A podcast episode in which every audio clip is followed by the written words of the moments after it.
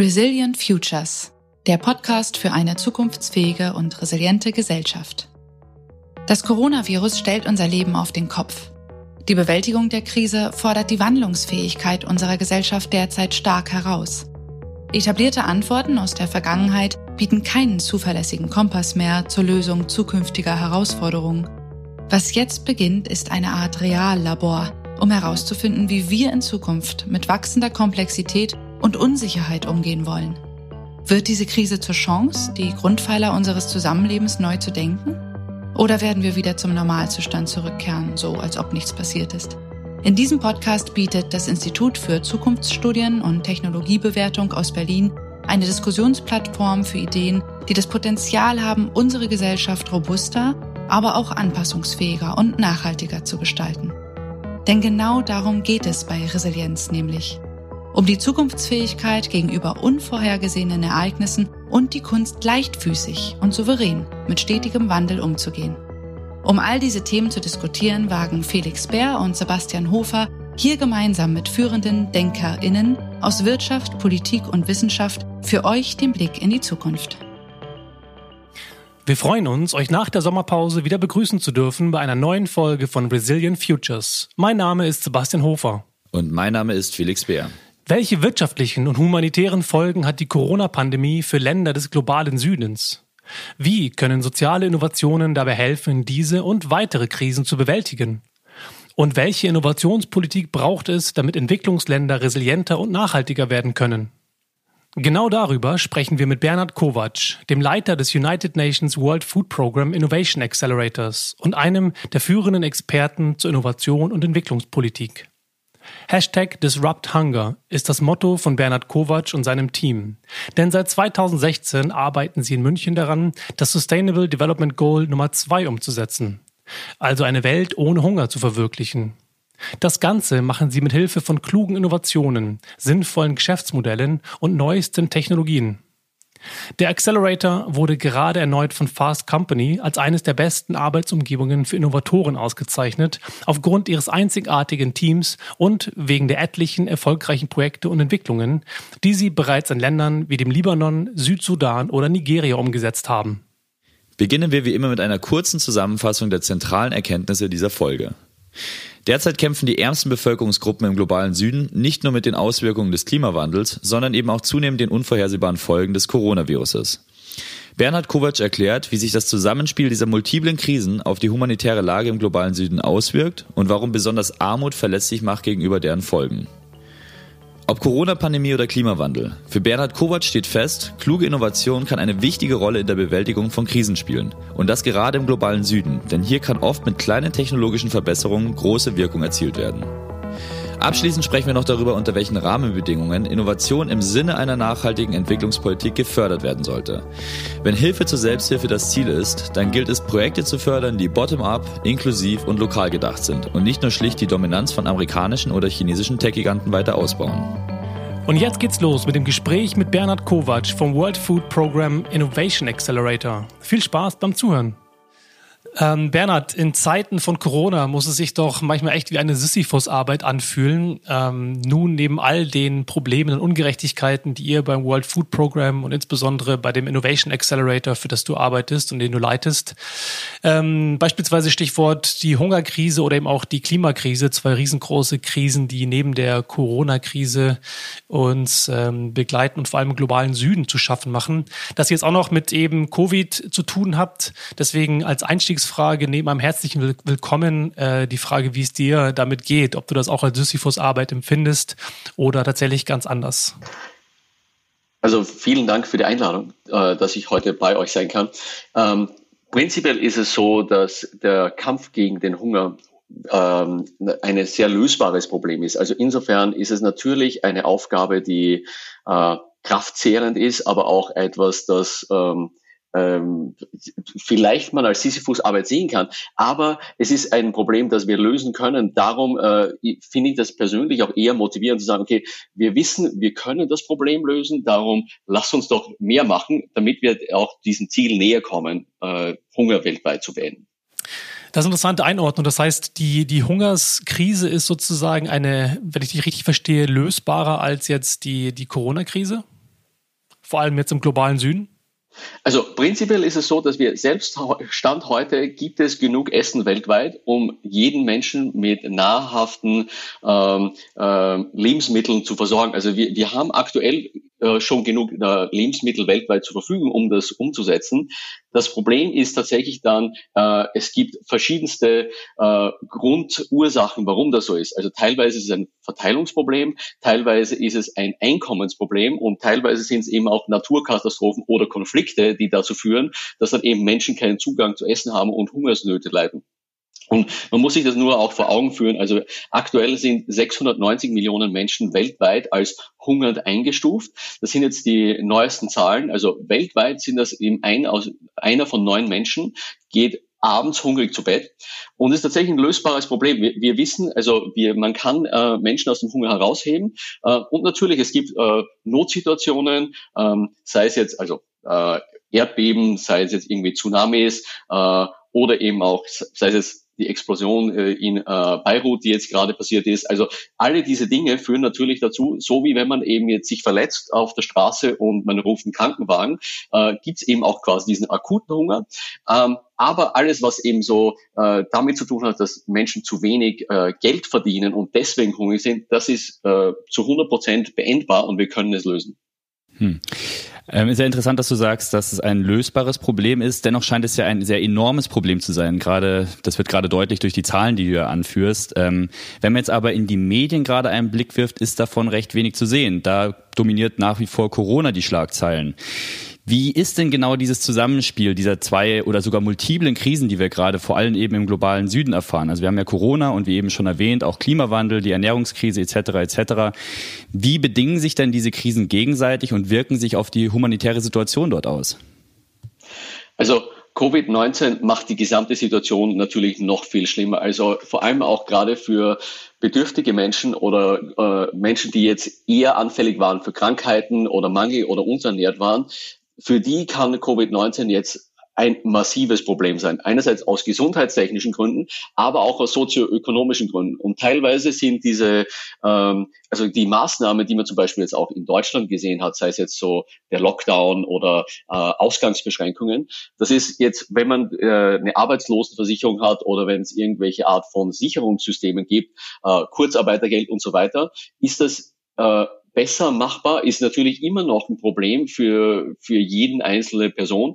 Wenn man sich das im globalen Süden, jetzt in Entwicklungsländern ansieht, ähm, äh, oftmals, also gerade für die, die Millionen an Menschen, die quasi tagtäglich Geld verdienen müssen, weil sie ansonsten nichts zu essen haben, äh, für die ist ein Lockdown oder eine äh, Einschränkung von zum Beispiel ähm, am Markt Dinge zu verkaufen, äh, kann lebensbedrohlich sein für die Menschen und sind dann quasi diese sozioökonomischen Faktoren sind teilweise ähm, also jetzt aktuell aus unserer Sicht viel schlimmer äh, als nur rein Covid gesehen. Also ist es auch, dass die äh, akut vom Hunger bedrohten Menschen ähm, die, ähm, die, die Anzahl derer, wir, also äh, wir schätzen, dass die Anzahl derer, die dadurch vom akut vom Hunger bedroht sind, also Menschen, die de facto eine an Hungersnot leiden, äh, äh ist, ist werden sich potenziell bis Ende des Jahres verdoppeln auf bis zu 270 Millionen Menschen weltweit. Und das ist, sind wirklich dramatische Zahlen, wenn man sich das vorstellt, dass ähm, gerade eben diese Auswirkungen äh, sind dann eben vielleicht jetzt auf den ersten Blick nicht so sichtbar, aber es wird passieren.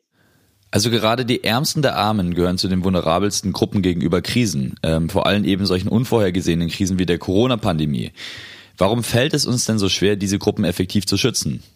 Ähm, also prinzipiell ist es ja so, dass äh, die, die Welt macht eigentlich Fortschritt. Also auch wenn man sich gerade ansieht, jetzt den äh, langfristigen Trend über die letzten 20 Jahre, äh, die Welt macht Fortschritte, sei es jetzt eben äh, die, durch die wirtschaftliche Entwicklung, durch Entwicklungshilfe, aber auch natürlich durch ähm, die, die Regierungen selbst, die zum Beispiel ihre sozialen Sicherungssysteme besser aufbauen.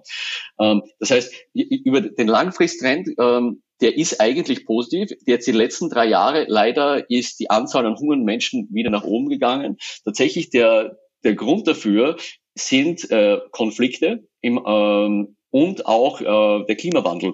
Also gerade auch, wenn man sich überlegt, äh, so Themen wie El Nino oder Dürrekatastrophen in äh, verschiedensten Ländern in Afrika, äh, äh, also Klimakatastrophen, die vielleicht einmal alle fünf Jahre vorher aufgetreten sind, die jetzt dann teilweise alle zwei Jahre auftreten oder vielleicht äh, schon jedes Jahr zu einer Dürre führen oder zu einer Ausbleiben des Regens. Diese, das sind Probleme, die dazu führen, die, die es jetzt schwieriger machen, Gleichzeitig aber auch ähm, die man kann eben, also wir sehen äh, auch Hoffnung. Also es gibt äh, positive Beispiele, wo man sehr, sehr viel Entwicklung gesehen hat. Leider durch Covid-19, viele dieser positiven Entwicklungen wurden oftmals auch zunichte gemacht. Äh, und wo es auf einmal jetzt akuten Hunger in Ländern gibt, äh, in denen das quasi gar nicht mehr der Fall war in den letzten zehn Jahren. Man sieht also an dieser Stelle, dass Covid-19 die Entwicklungsarbeit gerade erheblich erschwert und sogar teilweise, wie du das eben beschreibst, die Erfolge der letzten Jahre negiert. Ich wollte jetzt noch mal kurz einhaken und an der Stelle fragen, ähm, wie denn konkret die Pandemie die Arbeitsbedingungen der Entwicklungshilfe gerade verändert. Ähm also einerseits dadurch, dass die Anzahl an hungernden Menschen eben zunimmt, äh, als World Food Program ähm, äh, haben wir jetzt die Anzahl an Menschen, die wir versorgen wollen, dieses Jahr von 100 Millionen Menschen auf 138 Millionen Menschen erhöht, äh, die wir äh, erreichen wollen. Dafür müssen wir natürlich auch zusätzliche Geldmittel oder Spenden eben auch dazu ähm, äh, zur Verfügung haben, damit das funktioniert. Das ist, wenn die, das ist quasi eines tatsächlich ist, um die Menschen zu erreichen, braucht es natürlich die Geldmittel, die dafür notwendig sind, das zu machen. Äh, und da kann man auch nur allen Regierungen, allen Spendern, die quasi selbst sich dazu beitragen, also auch Leute, die bei uns über die Share the Meal App spenden. Äh, also jeder, äh, jeder Euro zählt und jeder Euro kann gemeinsam eben zu einem größeren Impact führen.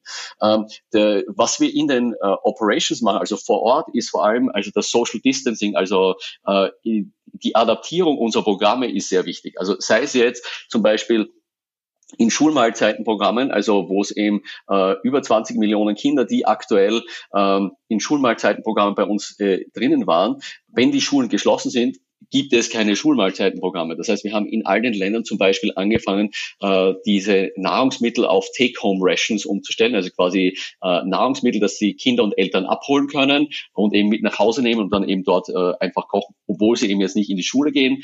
Ähm, wir haben gleichzeitig angefangen, in kritischen Ländern, wo wir ähm, ähm, also Logistikbehinderungen oder Supply Chain Unterbrechungen erwarten, haben wir drei Monaten an Essen oder auch an Bargeld quasi prädisponiert. Das heißt, das gibt es schon vor Ort für den Fall, dass zum Beispiel dann äh, es irgendwelche Handelsbeschränkungen gibt und so weiter.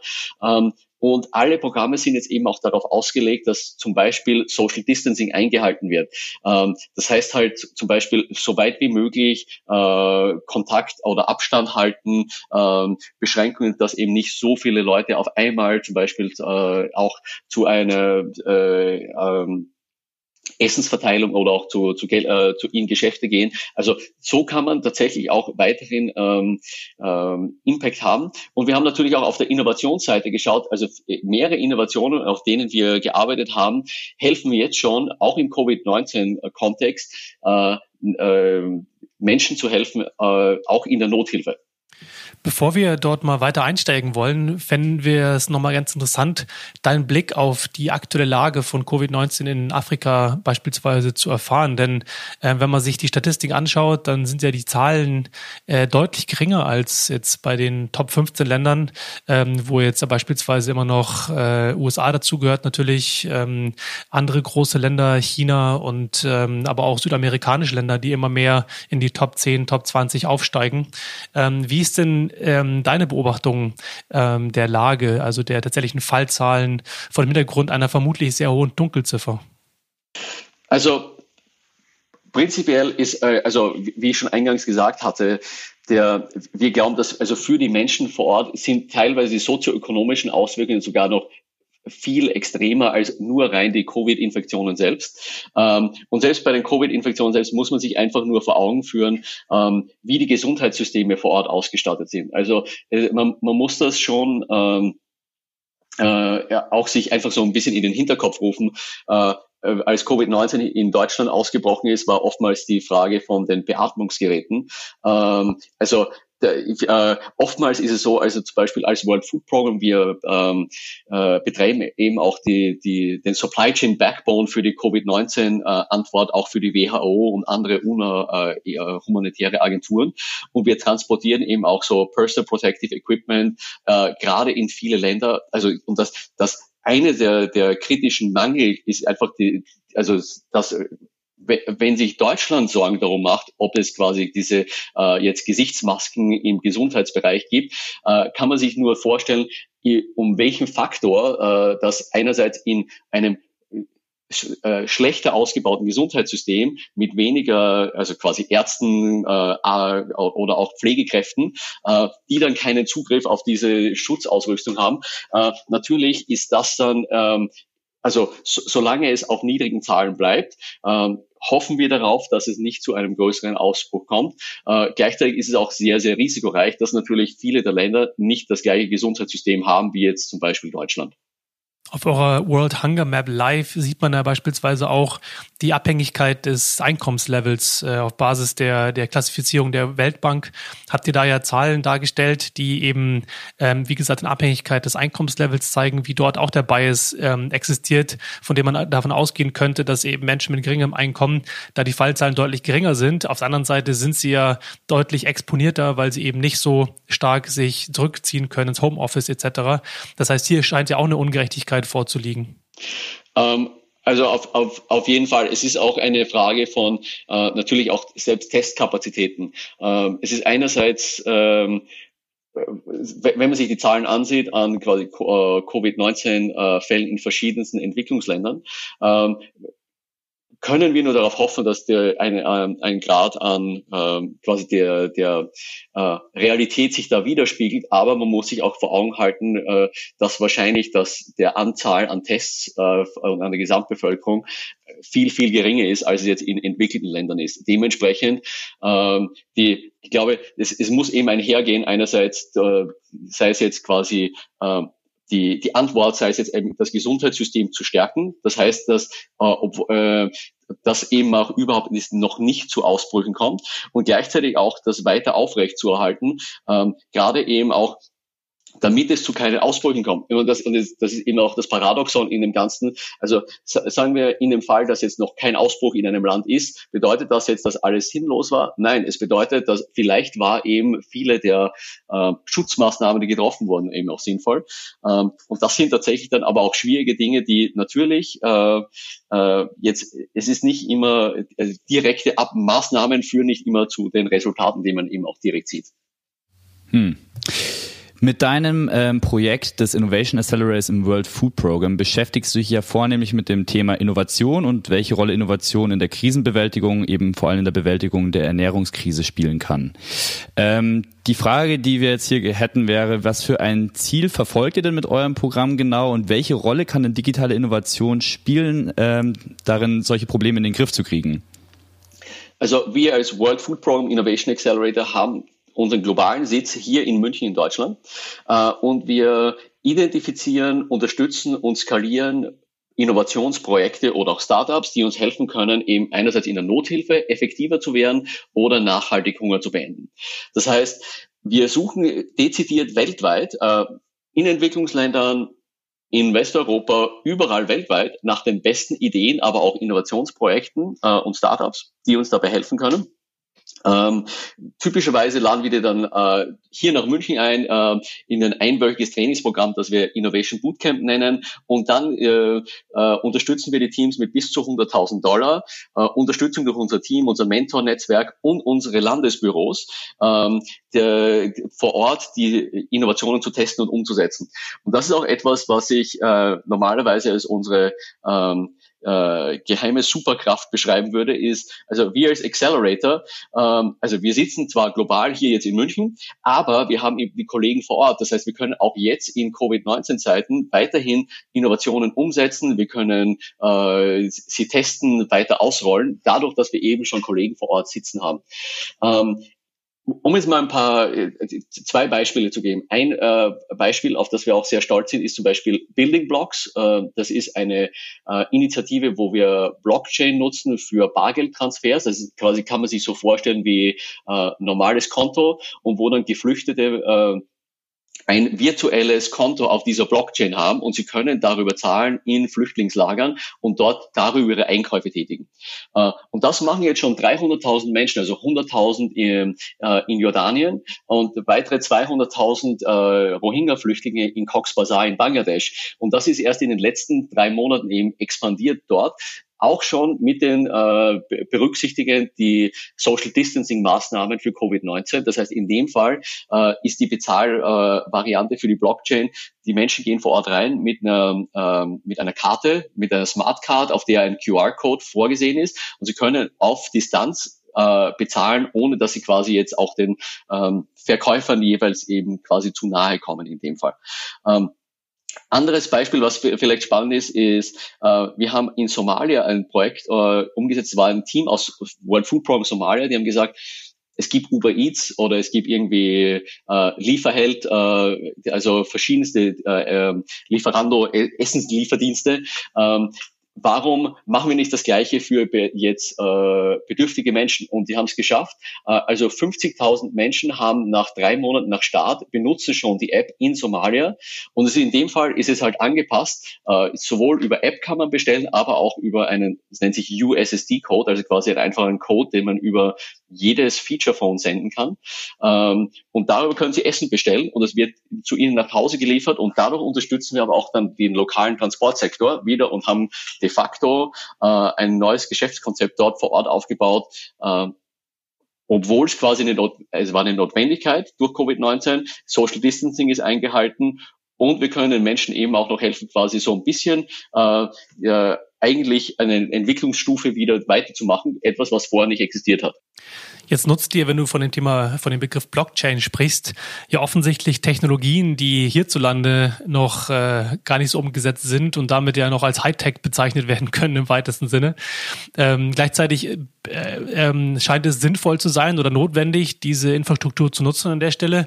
Meine Frage wäre, ähm, wie so die Bandbreite ist von Innovationen, die ihr anwendet, zwischen jetzt wirklich so etwas wie einer Blockchain-basierten Identifikations- und Zahlungsmethode und Technologie und ganz einfacher Innovationen, die sich ähm, bestehender Strukturen, bestehender Möglichkeiten, auch bestehender Geschäftsmodelle, bestehender Geschäfte, bestehender Kompetenzen bedient, die halt in den Ländern vorliegen und nicht jetzt sozusagen mit dem technologischen Hammer draufhauen, sondern eher zu sagen, okay, was haben wir eigentlich an Status quo, was haben wir an, an Möglichkeiten, Ressourcen, Kompetenzen, wie können wir die klüger einsetzen, als sie vielleicht bisher eingesetzt worden sind?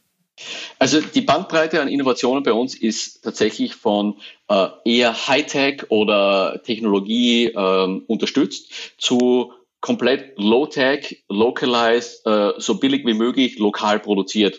Ähm, und das, der gemeinsame Nenner daran ist, äh, welche dieser Innovationen können skalieren, also eine größere Wirkung äh, erreichen. Äh, und nicht nur eben in einem Dorf, nicht nur in einem Land, sondern idealerweise in mehreren Ländern. Und wir, also wir haben tatsächlich auch, es gibt Low-Tech-Varianten. Äh, Beispiel wäre in dem Fall Hydrokulturen. Äh, äh, kennt man vielleicht auch, das quasi Pflanzenanbau ohne Erde. Das heißt, das kann man zum Beispiel machen jetzt für Tierfuttermittel, um quasi dann Tiere zu füttern, aber man kann zum Beispiel auch Salat oder andere Gemüsearten über Hydrokulturen anbauen. Und das ist auch etwas, was wir jetzt zum Beispiel schon in ähm, neun Ländern umgesetzt haben. Äh, ursprünglich mal hat das in dem Fall ein äh, Geflüchteter aus ähm, äh, ein Sahrawi-Flüchtling äh, in äh, Südwestalgerien. Er hat das bei uns eingereicht, also er hat für Oxfam gearbeitet, hat das eingereicht bei uns als Accelerator. Und dort ist es so, äh, und ist in dem Fall ein äh, Flüchtlingslager, das seit über 40 Jahren dort existiert. Und über Hydrokulturen haben sie jetzt ein nachhaltiges Einkommen, wo die Menschen für sich selbst äh, jetzt Tierfuttermittel anbauen können, äh, über die Tiere haben sie wieder Milch oder eben auch das Fleisch der Tiere äh, und haben ein nachhaltiges Einkommen äh, generiert im inmitten der Wüste. Ähm, und ist jetzt ein Beispiel für Low-Tech, aber ist ein smartes Geschäftskonzept, weil tatsächlich noch nie jemand darüber, also nachgedacht hat, diese Hydrokulturen eben in so einem Kontext Low-Tech und skalierbar anzuwenden. Auf welche Reaktion stößt denn diese Art der, der Zusammenarbeit und aber auch der, ich sage mal, digitalen Entwicklungshilfe vor Ort bei den, bei den Menschen? Also die, man muss teilweise sagen, also die, die ideale, also Innovationen sollen immer Probleme lösen, die Menschen haben. Ja, also quasi das äh, im Innovationsbereich würde man sagen Human-Centered Design oder Lean Startup, das sind die Prinzipien dahinter. Ähm, das ist etwas, was äh, viele Startup-Gründer jetzt zum Beispiel in Silicon Valley oder auch in Deutschland sagen würden, ja, wir müssen was bauen, wir müssen testen, wir müssen schauen, dass das, dass das Produkt ein Problem löst. Genau denselben Ansatz verfolgen wir äh, mit bedürftigen Menschen, wo wir sagen, okay, Innovationen müssen ein echtes Problem lösen, das die Menschen haben. Das heißt, es geht auch um die gemeinsame Entwicklung dieser Lösungen, äh, anstatt einfach nur, wir haben eine Lösung, bitte, was haltet ihr davon? Das heißt, in den meisten, oftmals ist auch so, dass der Hightech-Aspekt äh, nicht der kritische Erfolgsfaktor war, aber es ist quasi eine, ein unterstützender Faktor des Ganzen. Das zum Beispiel ähm, äh, für das Blockchain-Projekt Uh, Building Blocks, einer der Erfolgsfaktoren war, ist, dass für die Menschen selbst, wenn sie ins Geschäft gehen, hat sich de facto nichts für sie geändert, wenn sie ins Geschäft gehen. Sie gehen weiterhin ins Geschäft. Uh, sie haben jetzt uh, eine andere quasi im Backend, also quasi im Hintergrund läuft eine andere Technologie ab, aber diese neue Technologie ist in, auf den ersten Blick gar nicht so ersichtlich, dass sich jetzt großartig etwas verändert hat. Und das äh, ist vielleicht jetzt nicht äh, immer das Offensichtlichste, aber das Blockchain-Projekt ist ein Beispiel. Wir sparen 98 Prozent der Bankgebühren aktuell. Ähm, und dadurch haben wir eben durch die Spendengelder Gelder jetzt wieder mehr Geld zur Verfügung, weil natürlich statt Bankgebühren geht das wieder in Essen für Menschen. Ist es, liegt das zum Teil auch daran, dass wir vor Ort eine andere Kultur haben, eine, vielleicht eine andere Kultur der Zusammenarbeit, eine andere Kultur vielleicht der, der, also eine andere gesellschaftliche, eine andere soziale Kultur haben, sodass dort auch andere Innovationen und andere Herangehensweisen und vielleicht dieser Human-Centered Design-Gedanke besser oder vielleicht auch schlechter funktioniert als hierzulande?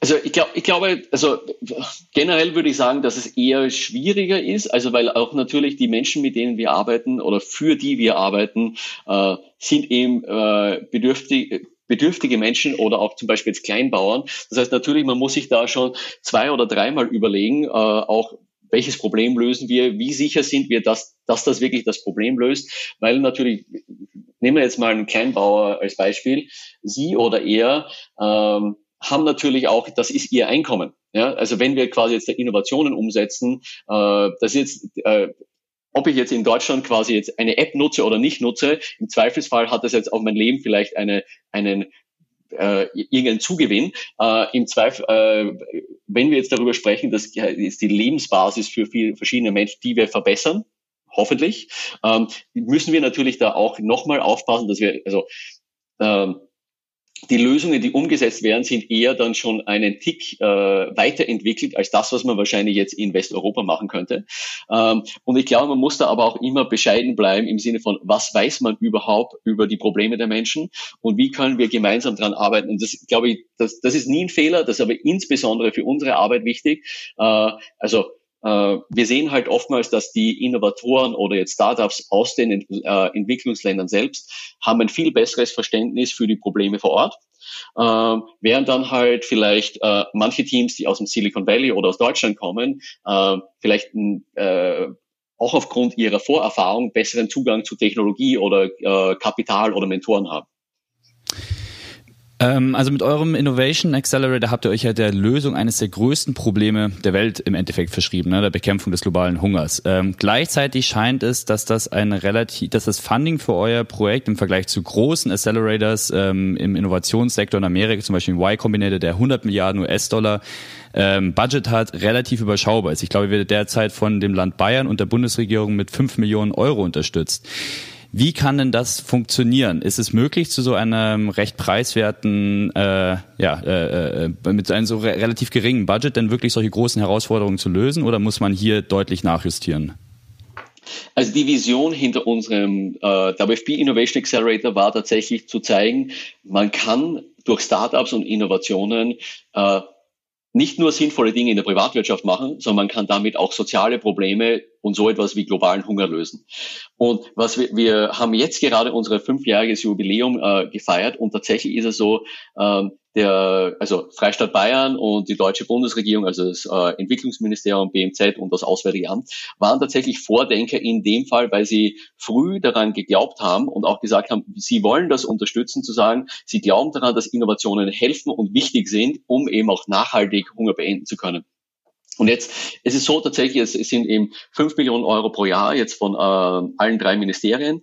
Ähm, aber zusätzlich haben wir eben auch inzwischen weitere Unterstützung. Es ist die US-Regierung, die Niederlande, Luxemburg, Belgien, aber auch Stiftungen, sei es jetzt eben Google oder BASF zum Beispiel, äh, und verschiedenste Firmen, die uns unterstützen und mit denen wir Partnerschaften haben. Ähm, jetzt muss man fairerweise sagen, also als wir vor fünf Jahren gestartet haben, hatten wir eine Vision. Jetzt inzwischen sehen wir, dass äh, von den Projekten oder auch Innovationen, die wir unterstützt haben, wir haben aktuell äh, elf Innovationen, die äh, aus unserer Sicht in Skalierungsphase sind. Diese elf Projekte haben letztes Jahr alleine 1,4 äh, Millionen Menschen positiv äh, erreicht äh, und haben in Summe 80 Millionen Dollar an Funding zusätzlich ein, äh, eingenommen zu dem, was sie schon von uns hatten. Das heißt, das sind teilweise, das heißt, die 80 Millionen sind alle das, äh, Grants oder äh, Unterstützung, die jetzt auch für Startups zum Beispiel deren Equity nicht jetzt äh, beeinflusst. Ähm, das sind natürlich dann äh, andere Themen, wie wenn Investoren da, dazukommen, ich glaube, da ist der Hebel dann noch größer. Und das ist tatsächlich aber auch eine der äh, Teile, die wir äh, oder der Aspekte, die wir uns ansehen, ist, wie können wir mit der Privatwirtschaft oder mit For-Profit-Startups auch nochmal einen zusätzlichen Schub machen, um Hunger zu beenden. Und es gibt tatsächlich auch perfekte Beispiele für For-Profit-Startups. Also es ist jetzt nichts Böses daran, Geld zu verdienen und gleichzeitig Menschen zu helfen, wenn man dadurch durch Investorengelder eben auch zu einem größeren Impact beitragen kann. Hm. Wie hat sich denn die, die Covid-Krise gerade auf die Finanzierungslage eben von solchen sozialen Innovationen äh, ausgewirkt? Also man kann sich ja vorstellen, dass jetzt dadurch, dass äh, die äh, Bewältigungsmaßnahmen so große Löcher teilweise in die Staatshaushalte gerissen haben, da deutlich weniger Mittel eventuell zur Verfügung stehen. Ähm, habt ihr da irgendwelche Auswirkungen gemerkt schon oder wie ist da deine Einschätzung? Also äh, man muss sagen, ähm, Gott sei Dank bisher, also ist äh, quasi unsere Finanzierung soweit stabil und hat sogar zugenommen. Äh, unter anderem auch, weil die Nachfrage nach Innovationen zugenommen hat. Also sei es jetzt, äh, wir müssen schneller Dinge umsetzen, wir müssen neue Ansätze reinbringen, um Menschen zu helfen. Also weil äh, klassisches Social Distancing Problem von ähm, äh, viele der, äh, also also manche der Innovationen, die wir vor Covid gemacht haben, äh, sind jetzt umso sinnvoller. Äh, dementsprechend ist quasi die Nachfrage dann noch jetzt äh, noch höher. Gleichzeitig muss man sagen, also äh, wir sind sehr dankbar dafür, dass unsere Partner, sei es jetzt aus Privatwirtschaft, aber auch Individualspender, weiterhin eben Interesse daran haben und sagen, hey, wir wir wollen das weiterhin unterstützen. Äh, wir sehen den Sinn dahinter. Und natürlich ist jetzt der die Notwendigkeit nach Innovation ist jetzt, jetzt noch höher, als sie jemals zuvor war. Ähm, und dementsprechend, es ist äh, inhärent natürlich ein, ähm, eine, äh, eine, äh, ein gewisser Konflikt da, weil im, ja, Nothilfe ist auch äh, sehr, sehr wichtig, aber Innovationsarbeit kann uns helfen, noch besser zu werden oder quasi effektiver und dadurch zum Beispiel jetzt nicht äh, nur heute Essen zu liefern, sondern vielleicht morgen oder übermorgen 20 oder 30 Prozent mehr Essen zu liefern oder mehr Leute erreichen zu können mit demselben Geld. Ich kann mir vorstellen, dass in der aktuellen ähm, Corona-Krise jedoch eine gewisse Ablenkung stattfinden könnte von eurem eigentlichen Ziel, von eurer eigentlichen Mission, nämlich das SDG 2, also das, die, die ähm, Zero Hunger weltweit zu erreichen. Gibt es diese Ablenkung oder ist es so, wie du schon gesagt hast, dass ihr eigentlich eure Ressourcen und eure, eure Funding und eure Kompetenzen jetzt explizit nutzt, um in Klammern vorübergehend ähm, an dem Problem zu arbeiten?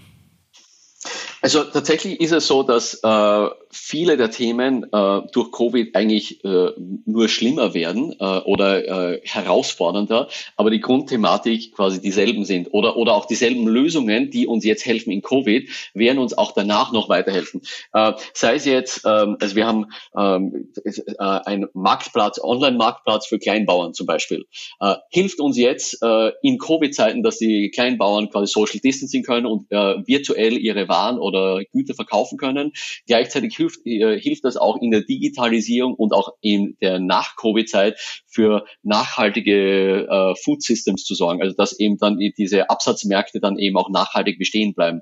Ähm, natürlich, es gibt einen Druck äh, und es ist äh, äh, auch eine Frage von, äh, gerade jetzt in der Nothilfe gibt es da verschiedenste Dinge, aber wir suchen selbst in, in den Szenarien äh, nach Lösungsansätzen, die es nicht nur heute helfen, sondern die auch schon an den nachhaltigen Wiederaufbau denken. Sei es jetzt äh, zum Beispiel Arbeitsmodelle, wo äh, äh, bedürftige Menschen zum Beispiel lernen, Online-Arbeit zu machen funktioniert super jetzt im, äh, im Covid-Bereich natürlich, weil quasi einerseits Training kann digital erfolgen, äh, die Leute können online arbeiten, ohne dass sie Interaktion mit, äh, mit anderen Menschen haben, aber es ist auch nachhaltig eine, äh, eine Jobmöglichkeit, die sie dann eben auch für die Zukunft aufgebaut haben. Sprichst du von dem Pro Projekt Impact oder?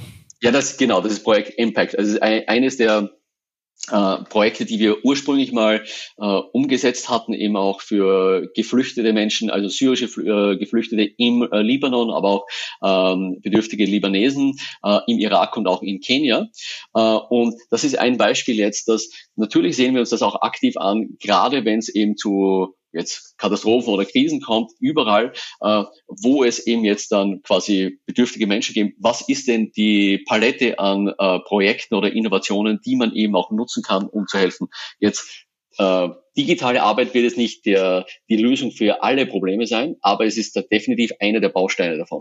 Auch interessant fand ich die Nutzung von dem Projekt Building Blocks, von dem du schon gesprochen hast, dass ihr dort diese Art des Monitorings und Analyse ähm, offensichtlich nutzt, was ich gelesen habe, um die, die Anzahl an Fahrzeugen und Personen im Al-Asra-Camp in Jordanien auch zu, nee, in Libanon zu, auch zu nutzen, um dort ähm, eine gewisse ähm, ja, Möglichkeit zu schaffen, um äh, Distanzen zu ermöglichen erstmal. Das heißt, es klingt so, als hättet ihr dort eine Gelegenheit gesehen, auf Basis von bestehender Technologie andere Use Cases zu etablieren. Absolut. Und es ist eine der, der das ist eine der, der Vorteile von digitalen Innovationen, dass sich manche äh, ähm, Erweiterungen davon eben auch schneller umsetzen lassen. Also in dem Fall ist es so, dass Building Blocks wird eben jetzt auch verwendet, um äh, den Zugang zu in Cox Bazar, also zu den Rohingya-Geflüchteten äh, in, äh, also für für Hilfsarbeiter, äh, also quasi für humanitäre Hilfe, also die verschiedensten Leute eben zu koordinieren. Und anstatt dass eben die Leute jetzt zum Beispiel auf Papier unterschreiben und quasi diese äh, Papiere hin und her tauschen, äh, passiert das jetzt eben über Blockchain und verschiedenste Codes. Und also contactless, was natürlich gerade, wenn wir auf Social Distancing Acht geben müssen und wir wollen eben auch nicht dazu beitragen, dass Covid verbreitet wird, äh, ist natürlich ideal, so contactless äh, äh, Systeme eben auch mit umsetzen zu können. Und gerade dann, wenn es eben schon äh, eine Connectivity, also Internet vor Ort gibt, ist es dann auch eben einfacher möglich. Natürlich, Voraussetzungen sind dann manchmal eben Technologien wie Mobilfunk oder Internet, die dann eben schon vor Ort sein müssen. Aber dadurch ist, und das ist eben auch dann auch einer der äh, Aspekte, der aus meiner Sicht sehr spannend ist ähm, zu, äh, zu erwähnen, ist, warum machen wir das jetzt? Warum haben wir das nicht vor fünf Jahren oder vor zehn Jahren schon gemacht?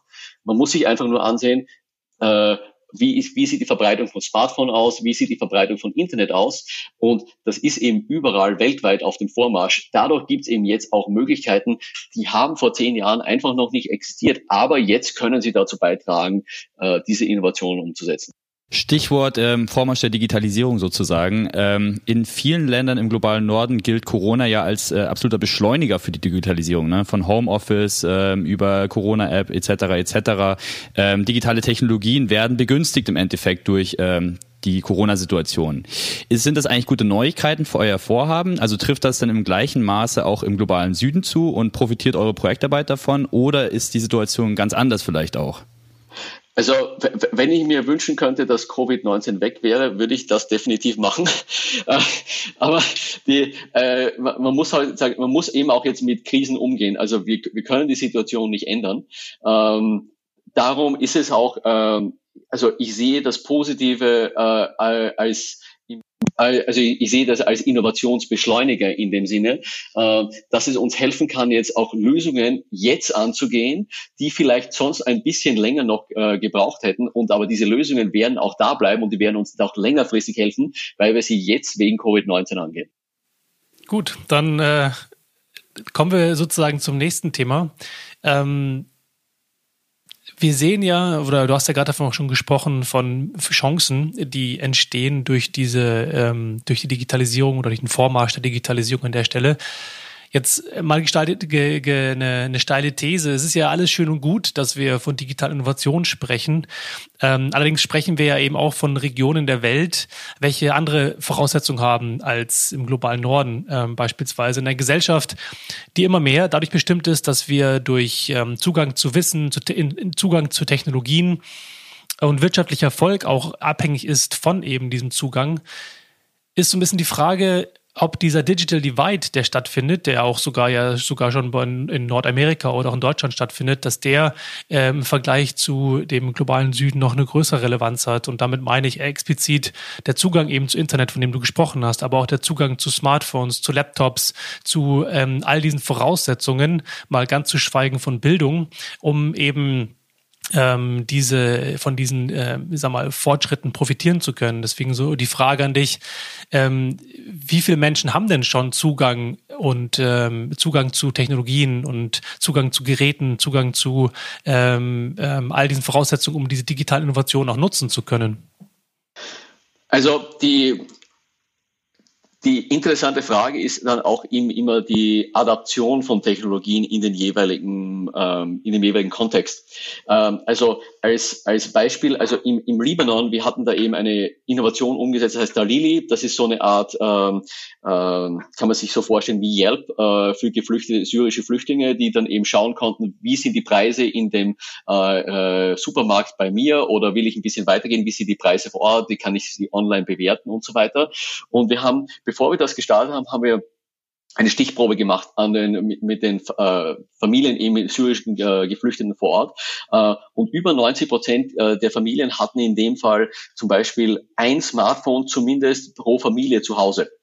Ähm, und die hatten jetzt nicht unbedingt immer Internet, aber man muss sich dann auch immer äh, überlegen, also die, manchmal äh, die, die Länder sind durchaus schon höher entwickelt oder es kann sein, dass zum Beispiel pro Familie ein Smartphone vorhanden ist. Äh, in vielen äh, anderen Ländern sehen wir, dass halt äh, zum Beispiel selbst in ähm, in entlegenen Dörfern, dann gibt's dann vielleicht einen jungen Erwachsenen, der dann zum Beispiel, er wird dann der, der Unternehmer äh, und macht sich selbstständig de facto als der äh, Smartphone-Unternehmer und er verleiht sein Smartphone an verschiedenste Leute, die dann dort eben irgendwas online machen, Nachrichten verschicken, äh, was auch immer sie mit dem Smartphone machen wollen. Das heißt, die Geschäftskonzepte sind dann halt dann teilweise nicht immer so wie hier in, ähm, in Deutschland, wo halt jeder ein Smartphone hat, sondern es ist halt vielleicht ein Smartphone pro äh, mehrere Nutzer. Ja?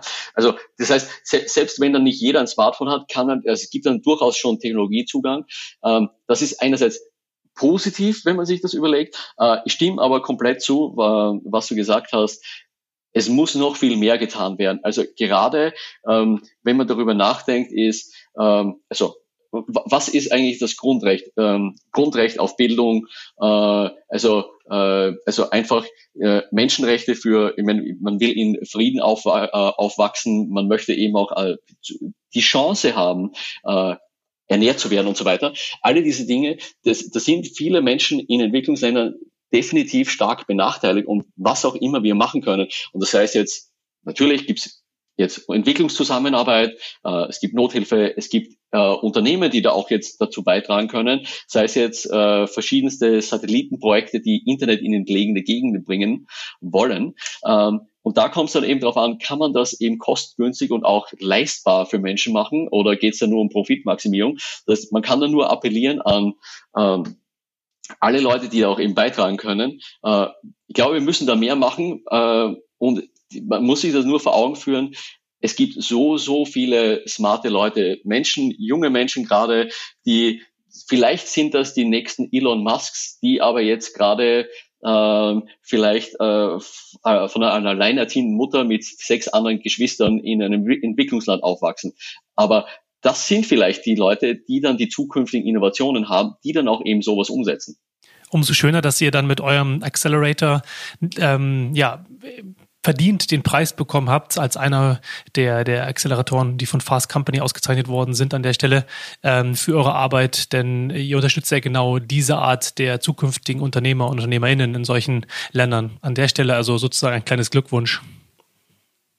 Wir sind ja gerade schon auf das Thema Adaption zu sprechen gekommen, also eben die Nutzung von solchen Innovationen und sozialen Innovationen. Äh, und du hast es ja auch gerade schon angeschnitten, es geht aber eben nicht nur um die Adaption, sondern auch unter Umständen um die Entwicklung. Gerade aus entwicklungspolitischer Perspektive ist sehr wichtig, Hilfe zur Selbsthilfe eben auch zu leisten, also Menschen in betroffenen Regionen zu befähigen, ähm, Innovationen im Zweifel selber auch entwickeln zu können.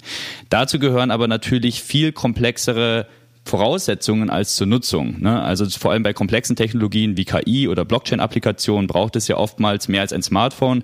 Dazu gehören Zugang zum Breitbandinternet, große Datenspeicher, Fachexpertise und so weiter und so fort.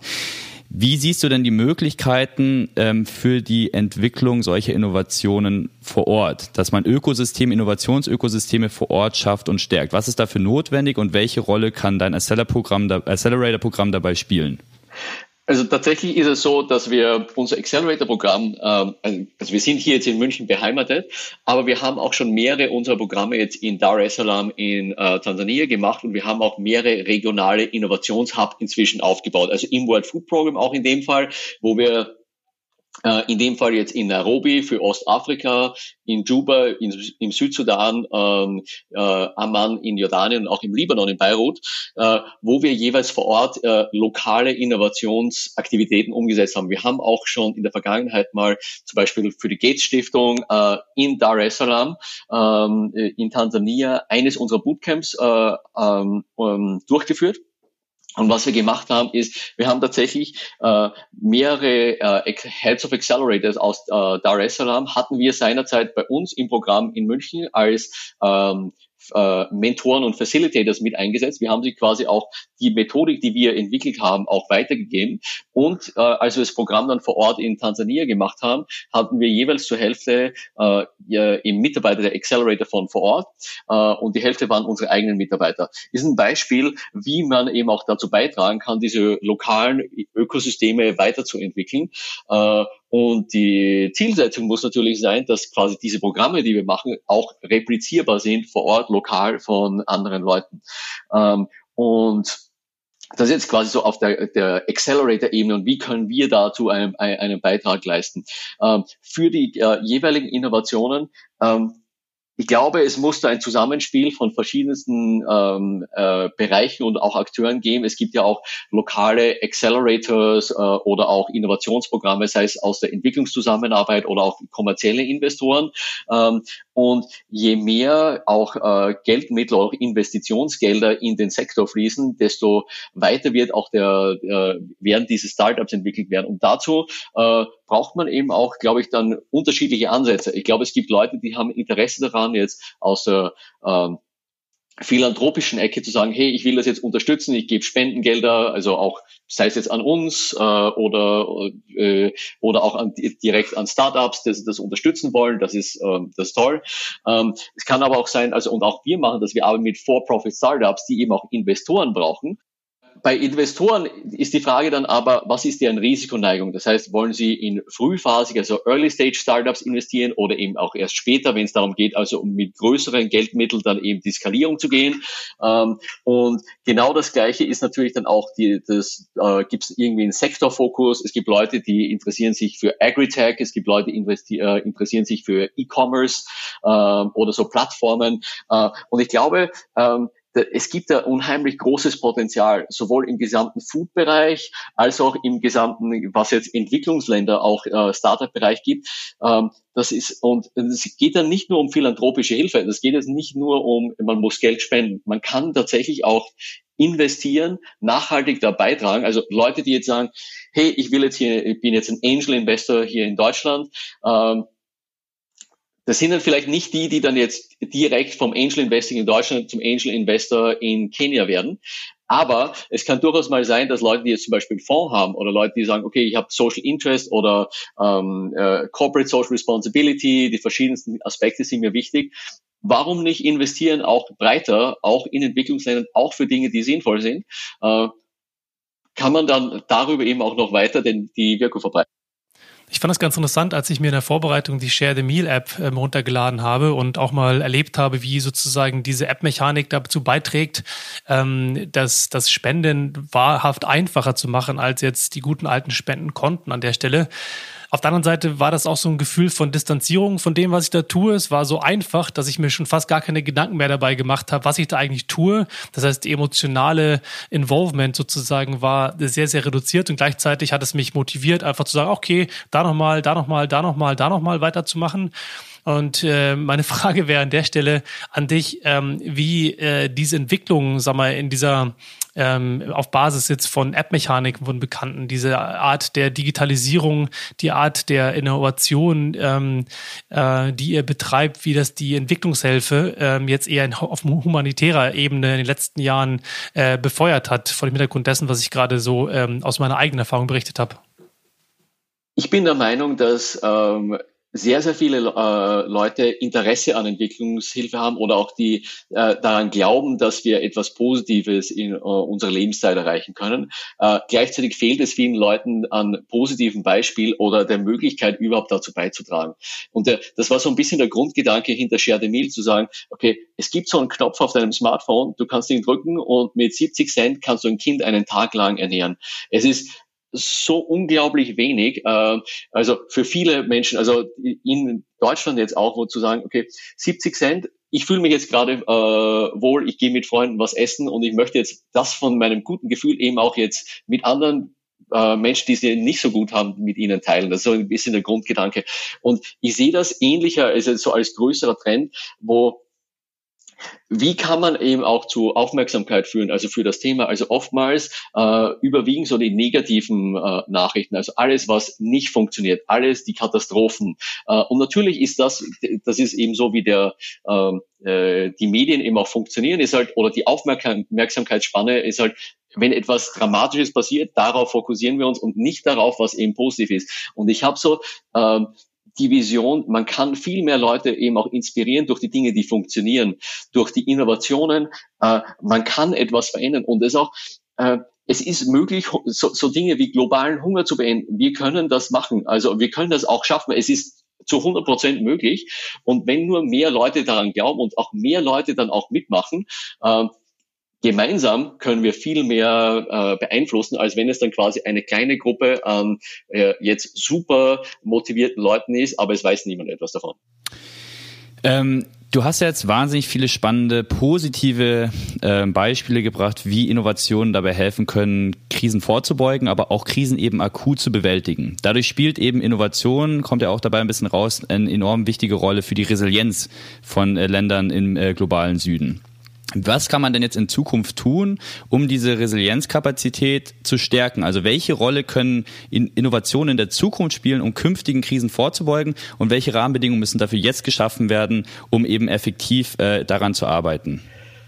Also es es braucht sicher de, das Zutun von mehreren Akteuren oder äh, äh, jetzt in, in dem ganzen Prozess. Das heißt, es muss natürlich äh, vor Ort von den Menschen getragen werden, sei es jetzt die äh, lokale Community, die Menschen vor Ort, aber auch die Regierung, NGOs, Unternehmen vor Ort, die das machen.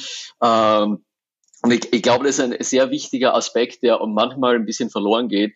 Äh, es ist die Menschen wollen sich ja verbessern und verändern, aber es, quasi, es muss von ihnen auch getragen und auch gewollt werden, dass sie diese Sachen machen. Äh, gleichzeitig, man muss international natürlich, sei es jetzt durch die internationale Gemeinschaft, vielleicht manchmal sind es politische Themen, wo dann die internationale äh, Gemeinschaft eben auch helfen kann. Äh, klassisches Beispiel sind jetzt Konflikte. Wie kann man Konflikte weltweit beenden? Die einzige Chance, die wir haben, ist, dass die internationale Gemeinschaft und Regierungen eben auch über politische Prozesse da auf die Konfliktparteien einwirken, dass es eben äh, die, dass wir die Konflikte beenden Natu natürlich brauchen wir da auch äh, innovative Ansätze dann wiederum für soziale Sicherungsnetze zum Beispiel und auch die Digitalisierung kann uns dabei helfen, die Faktenbasis dafür zu schaffen, um eben die lokalen Entscheidungsträger dabei zu unterstützen, diese Entscheidungen zu treffen oder auch Geldgeber, dass es eben sinnvoll ist, diese, äh, diese Maßnahmen umzusetzen.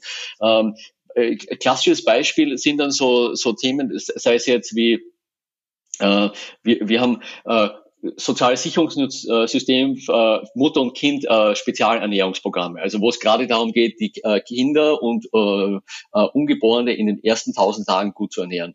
Äh, wenn man durch digitale Innovationen die Datenbasis hat im Sinne von, wir wissen, wie viele Mütter und äh, Kinder kommen überhaupt dorthin, wir wissen quasi, wie sich deren Gesundheitsbild äh, äh, über die Lebenszeit verbessert. Und es ist eben jetzt nicht nur Studien, sondern wir können das in Echtzeit beweisen, dass es so ist. Glaube ich, wird man dann eben auch viele von diesen sinnvollen Dingen, also die für Resilienz eben notwendig sind, oder auch klassisches Beispiel jetzt über Technologie, ähm, äh, zum Beispiel äh, Maßnahmen für ähm, Flutbekämpfung, äh, Dämme bauen und solche Dinge, kann man über Technologie jetzt viel besser natürlich beweisen, welchen Outcome oder welchen Einfluss das hat. Wiederum, weil das Problem natürlich ist, ähm, äh, äh einen Damm zu bauen, kostet viel, viel weniger, als dann in der Flutkatastrophe zu helfen. Hm. Welche Rolle spielen denn hier geopolitische Interessen? Also gerade Innovations- und Entwicklungshilfe ist ja in den letzten Jahren zum Spielball geopolitischer Interessen geworden, gerade zwischen den USA und China. Ähm, und es wird ja auch schon lange kritisiert, dass eben gerade die Dominanz von chinesischen und amerikanischen Tech-Giganten ähm, strukturell ausgebaut wird im globalen Süden. Ne? Amazon, Google und Facebook sind auch die Hauptprofiteure im Endeffekt, also große Tech-Konzerne von der Corona-Krise. Wie schafft man es denn jetzt, dass Innovationen äh, zu einem Faktor werden, der nicht digitale Machtgefälle und Abhängigkeiten zwischen Norden und Süden weiter verstärkt, sondern eher ausgleicht und eben äh, Unabhängigkeiten und Selbstbestimmung im globalen Süden ermöglicht. Wir als UNO äh, arbeiten natürlich mit sehr vielen verschiedenen äh, Regierungen zusammen. Das heißt, äh, wir sind das Paradebeispiel dafür, äh, unser Hauptaugenmerk liegt an äh, den Menschen, denen wir helfen. Äh, und wir müssen äh, natürlich mit einer Vielzahl an verschiedensten Regierungen, Akteuren, NGOs zusammenarbeiten. Dementsprechend, glaube ich, ist das Zusammenspiel und die Zusammenarbeit international von äh, besonderem ähm, Interesse und auch besonders wichtig. Und wir können da auch nur daran appellieren, dass die Regierungen jeweils oder auch die äh, verschiedensten Akteure zusammenarbeiten und an einem Strang ziehen. Ich glaube, das ist eine der Voraussetzungen, dass das passiert äh, weil das Thema künstliche Intelligenz ansprichst, das natürlich, äh, da sehen wir genau dasselbe Thema wie in der Technologie oder äh, Fähigkeit, Startups zu gründen, aber noch viel schlimmer ausgeprägt, einfach weil natürlich für KI, künstliche Intelligenz, Rechnerpower, äh, das natürlich sehr stark zentralisiert ist, jetzt, äh, sei es jetzt sogar also in, äh, im Silicon Valley äh, in China, wo dann selbst Westeuropa eigentlich äh, sich überlegen muss, wie können wir hier den Anschluss halten. Äh, und respektive ist das natürlich in Entwicklungsländern nochmal äh, ein, ein, ein äh, noch, noch mal ausgeprägter als Problem. Es ist wichtig, dass ähm, die verschiedensten Akteure, also auch sei es jetzt die Endkunden, aber auch dann Entscheidungsträger der Konsequenzen oder auch der Auswirkungen durch die künstliche, Intelligenz, äh, künstliche Intelligenz bewusst werden. Weil es geht nicht nur darum, einerseits Entscheidungen zu treffen, aber es gibt da auch durchaus ähm, eine Frage der der, der Gleichberechtigung oder auch der Mitbestimmung in diesen Technologien. Ähm, ist, das eine ist jetzt quasi der Nutzer davon zu sein. Äh, es wäre aber eben auch wichtig, gerade in, wenn man über Entwicklungsländer nachdenkt, der, auf äh, eine Diskussion auf Augenhöhe, um zu verstehen, was passiert denn da überhaupt. Hm. Du appellierst also gerade für eine kluge und überlegte ähm, Innovationsstrategie im Endeffekt. Äh, das ist ja auch vor dem Hintergrund interessant, dass natürlich eine Innovationskultur, so wie die durch Silicon Valley lange propagiert wurde, ne, Move Fast and Break Things, ja ähm, auch problematisch äh, anzusehen ist nach den Ereignissen der letzten Jahre. Zum Beispiel Social Media, was ja lange als Heilsbringer der, des, der, der, der Demokratisierung gepriesen wurde, hat sich ja spätestens seit der Wahl von Trump und Brexit als problematisch herausgestellt. Wie schaffen wir es denn jetzt, dass Innovationen tatsächlich gemeinwohlorientiert eingebettet werden. Also was für eine Innovationskultur und eine politische, ja, was für politische Rahmenbedingungen brauchen wir dafür wirklich? Dass wir eben nicht solche unerwünschten Nebeneffekte wieder haben am Schluss. Also ich würde wirklich an, ähm, appellieren, einerseits natürlich jetzt, ja, es braucht Geldgeber, sei es jetzt äh, von politischer Seite oder auch Stiftungen oder auch ähm, jetzt wohlhabenden Menschen oder auch Firmen, die sagen, ja, wir unterstützen das, wir wollen da mehr dazu beitragen und auch speziell manche unserer Geldmittel speziell in diese Richtung lenken. Ich glaube, da gibt's auch einen generell einen großen Trend in jetzt nachhaltige Investments, Nachhaltigkeit. Ähm, also ich glaube, das, das geht schon in die richtige Richtung, aber da muss man auf jeden Fall äh, mehr machen. Äh, und das andere ist aber auch auf individueller Basis. Ich glaube, da müssen wir uns alle selbst an der Nase nehmen und sagen, was machen wir denn? Äh, in unserem täglichen Leben, was können wir dazu beitragen? Ähm, und ich glaube, dass oftmals äh, in den Diskussionen das untergeht, weil vielleicht denkt man, ja, was kann ich denn persönlich schon machen? Ich bin jetzt nicht in dem Sektor, aber wer weiß, vielleicht gibt es Möglichkeiten, auch nachhaltige Startups zu unterstützen oder auch Leute, die sich damit eben beschäftigen. Äh, und ich glaube, das ist schon ähm, äh, ein Ansatz, der äh, viele Leute, die jetzt auch jetzt in den Tagesjob, ich kann mir schon überlegen, von, wenn ich jetzt Produkte einkaufe zum Beispiel, wo kommen die Produkte her? Was sind die Sozialstandards? Was sind die Standards? Wo wurden die hergestellt? Äh, und ich glaube, da kann man extrem viel machen und äh, wir brauchen, glaube ich, auch Leute, also erfahrene Entrepreneurs, also Unternehmensgründer, die sagen, okay, ich habe jetzt vielleicht zwei, drei Startups gegründet, ich habe die mit Profit verkauft, jetzt will ich mal was machen, wo der Fokus jetzt nicht auf Profitmaximierung liegt, sondern auf den größten sozialen Nutzen zu generieren. Die Corona-Krise hat sich ja auch ein bisschen gezeigt, jetzt im Bereich ähm, beispielsweise der Mobilität und ähm, das gute alte Stichwort der, der Abwrackprämie im Automobilsektor, wo es dazu kam, dass einfach jetzt ein anderer Shift in der Bevölkerung auftaucht, eine andere Erwartungshaltung hin zu mehr Mobilität, beispielsweise auf Fahrrädern und jetzt in Paris ja ein extremer Wandel stattfindet hin zu einer mehr fahrradbasierten Mobilität. Ähm, hast du Hoffnung, dass diese, diese Brüche und ein Nachdenken äh, in der Corona-Zeit dazu führt, dass das, was du gerade besprochen hast oder dafür, für das du plädiert hast, ähm, nachhaltig äh, beibehalten wird?